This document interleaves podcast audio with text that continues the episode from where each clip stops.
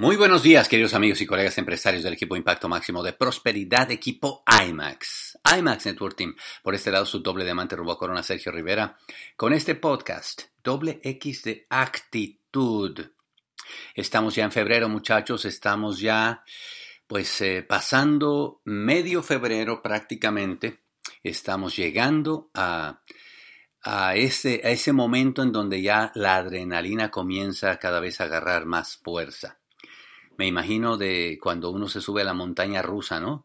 Y que vas ya en el cochecito que va subiendo y que hace traca, traca, traca, traca, traca, traca, y que vas viendo cómo va subiendo ese cochecito y tú vas con un grupo de gente y cada vez empieza la adrenalina, el susto aquel, la emoción, esas sonrisas nerviosas, cuando cada vez empieza a poner como más frío, como que sople el airecito sabiendo que, que te vas a levantar y que estás a punto de llegar a un al lugar hasta más alto, en donde sabes que ese carrito va a agarrar una velocidad y un curso increíble, que eso va a pasar a partir de marzo, pues bueno, pues ya casi estamos a punto de llegar a la punta de esa eh, montaña rusa. Así me siento más o menos, muchachos.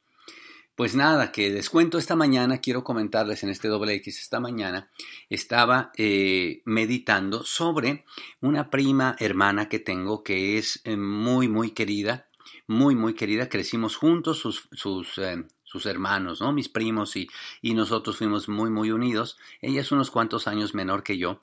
Pero eh, recientemente me comentó, ¿sabes qué, Sergio? Eh, a ustedes les ha ido muy bien en la vida porque mi tía Esther, o sea, mi mamá, ¿no? Porque mi tía Esther, decía ella, les enseñó a vender.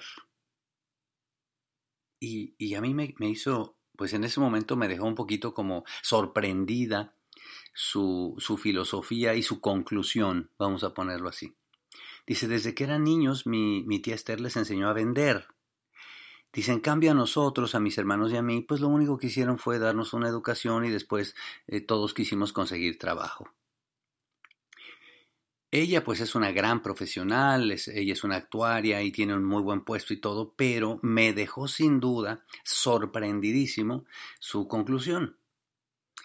Es cierto que, que pues eh, para, para mí, y seguramente para mi hermana también fue como muy normal, pues el, el pues que si te tocaba vender la hortaliza, si se tocaba vender los costales de aguacate, si había que hacerlo, y que siempre hubo que hacerlo, pues eh, repartir la leche en las mañanas y venderla eh, con los botes y los cuartillos y ir a vender la, eh, los ramos de, de, flores deshidratadas a la central de abastos y todo eso fue como muy normal, pero, pero vaya, nunca había puesto a pensarme en eso. Y ahora que ya estamos en este negocio, en el negocio de Ambo, y ahora que estamos en el negocio de, de, venderle a la gente nuestro cariño, nuestro amor, nuestra buena voluntad, nuestros deseos de que se hagan diamantes, esmeraldas, platinos, platas, eh, pues me pongo a pensar en, los líderes más grandes o de los líderes más grandes que yo conozco, por lo menos de, del negocio de Amway, ¿no? Hay un gran porcentaje, ahora que, lo, ahora que lo pienso, hay un gran porcentaje, pero cuando digo grande es muy grande, que en sus historias nos han contado que les ha encantado vender. Por ejemplo, recuerdo a Claudia Santos, triple diamante fundadora, próxima corona, que, que ella antes de este negocio vendía joyas.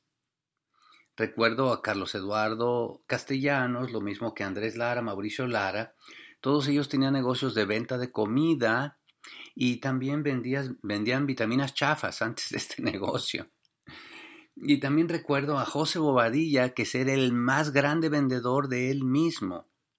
Viniendo desde, pues también raíces muy humildes, eh, creyó tanto en él mismo que se supo vender a él mismo compuestos que a lo mejor no, pues vaya, simplemente por aquella creencia en él mismo se supo vender muy bien. Vladi, Vladi Pandora, doble diamante en, en Latinoamérica y, y, diamante ejecutivo en los Estados Unidos, eh, vendía aislantes, vendía aislantes y después pues ahora vende casas y esas cosas. Teo y Maribel Galán, Bueno, pues estos sí se han vendido, pero como judíos, o sea, ropa y perfumes y tra, tra, tra, y bueno, terminaron con dos lotes de autos, vendían autos. Eh, Darío, pues Darío también vendía joyas y anillos en la universidad, y la lista puede seguir hasta donde tú quieras. Yo ahora veo que es verdad que hay un gran porcentaje, grande, de diamantes y superiores en el negocio de Amway, eh, no solamente que eh, necesariamente es la palabra, no necesariamente que eran buenísimos vendedores, sino que habían hecho las paces, habían registrado, habían hecho un registro en su mente positivo de vender. Entonces, pues, esta mañana me gustaría preguntarte a ti que estás oyendo, ¿Tú qué piensas de vender? Y yo veo que tienes que hacer un trabajo, si te hace falta, para cambiar en tu mente de un registro negativo o neutro, oye eso, o neutro o negativo, hacia la parte de un registro positivo. Porque si en tu mente está en vender, qué, gacho es eso, qué denigrante es eso, eso de andar cobrando, eso de andar ofreciendo mercancía, eso de ver la gente, eso de convencer, eso del rechazo, pues no sé por qué sospecho que te va a ser muy difícil levantar este negocio y le voy a decir otra cosa, y cualquier otro negocio. En cambio, lo que tenemos que hacer, o vaya, lo que hay que hacer es cambiar ese chip cambiar ese registro hacia una parte en que tú registres en tu mente y en tu corazón cosas como, ¿qué piensas de vender? Pues que es normal, que está padre, que me gusta hacerlo, que es interesante, que te haces rico vendiendo. Porque a lo mejor tú, igual que yo, podemos identificar el clásico ejemplo del tío o la tía que lo único que hacía era vender cosas y hoy día esa tía o tío tiene hermanos o, ha eh, criado hijos o lo que sea, dándoles una tremenda educación, han, han sido tremenda educación, maestrías, doctorados y de tal, y el tío o la tía se hizo rico, simplemente vendía cosas y al día de hoy le siguen pidiendo prestado toda aquella gente que tiene todas estas profesiones. Qué increíble, ¿no? Bueno, pues este es un tema de debate y de cafecito si tú quieres, pero me puso a pensar ciertamente mi prima con su comentario. O sea que yo te quiero recomendar esta mañana, muchachos, a que hagas las paces y que hagas un trabajo de un registro positivo necesario y entusiasmante sobre la profesión de vender. Vender, muchachos. Y esto me recuerda también, ahora ya estamos hablando de ventas, esto me recuerda una historia que yo leí en un libro en el cual un, eh, esta gente se dedica a vender ollas, ¿verdad? Y, y el, el vendedor de ollas novato está trabajando pues duro y duro y duro y duro y no logra eh, pues avanzar mucho y le pregunta al vendedor estrella, oye, este, pues dame consejos. Dame un consejo porque yo no entiendo por qué no estoy vendiendo más soya, si estoy haciendo todo este trabajo, si salgo a ver la gente, si de todo.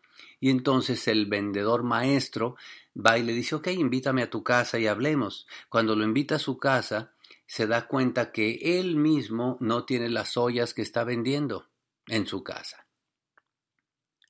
Y el vendedor maestro le dice, ya entendí cuál es el problema tuyo. El problema es que no vendes porque no crees lo suficiente en lo que estás vendiendo. Y entonces, pues el vendedor novato se empieza a defender. ¿Cómo se te ocurre decir eso? Si yo creo que nuestras ollas son las mejores y ta, ta, ta. Y él le dice, ¿y por qué tú no tienes unas? ¿Por qué no te las has comprado tú? Y entonces pues el vendedor novato empieza a darle todo tipo de excusas, pero es que tú sabes que en este momento estamos pasando por una situación y es que no tenemos dinero y es que mis hijos y es que le empieza a dar todo ese tipo de excusas y entonces el vendedor eh, maestro le dice, pues mientras tú no te compres primero las ollas a ti mismo, no vas a poder pasar de ser un vendedor novato. Pues el tipo traga saliva y todo lo demás. Finalmente la historia es de que se, se compra sus ollas y termina duplicando sus ingresos en ese año eh, de ingresos de, de, su profesión de vender ollas, cosa que no había sucedido en los años pasados. Duplicó sus ingresos simplemente porque pudo demostrar que creía suficiente en lo que estaba vendiendo para él ser el primer cliente de lo que estaba vendiendo. Y entonces yo me pregunto, muchachos, ¿será que tú no tienes más clientes de doble X? ¿Porque tú mismo no te la estás comprando? ¿O te la estás robando de tu inventario en lugar de comprártela? ¿Será que no llevas más invitados a la convención? Porque todavía ni siquiera tú tienes tu boleto. ¿Será que apenas lo vas a comprar en la entrada?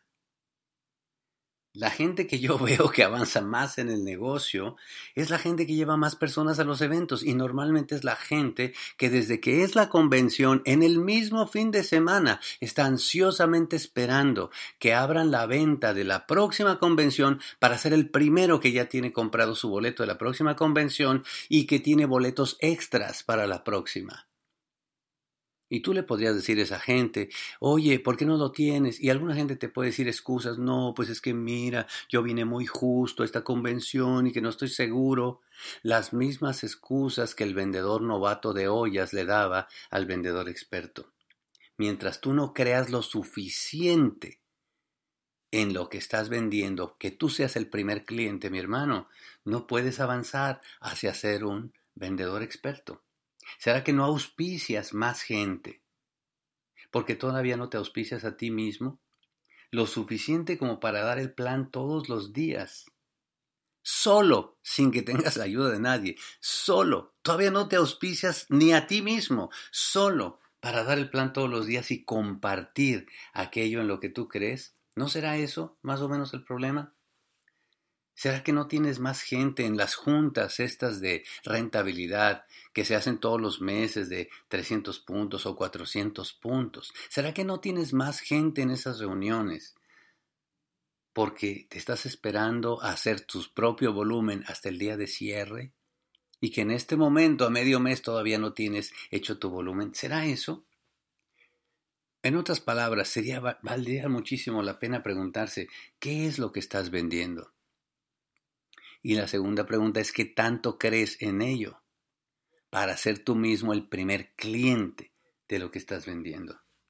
Muchachos, yo te quiero vender a ti, yo te quiero vender que puedes ser diamante. De verdad que sí, yo quiero venderte que este es el vehículo más potente que tienes en las manos para alcanzar tus sueños.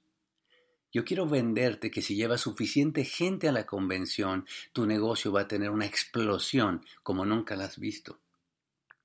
Yo quiero venderte que una de las estrellas del equipo IMAX es tuya. Y sabes una cosa, yo lo creo completamente y al 100%. Ahora al que le toca creerlo es a ti.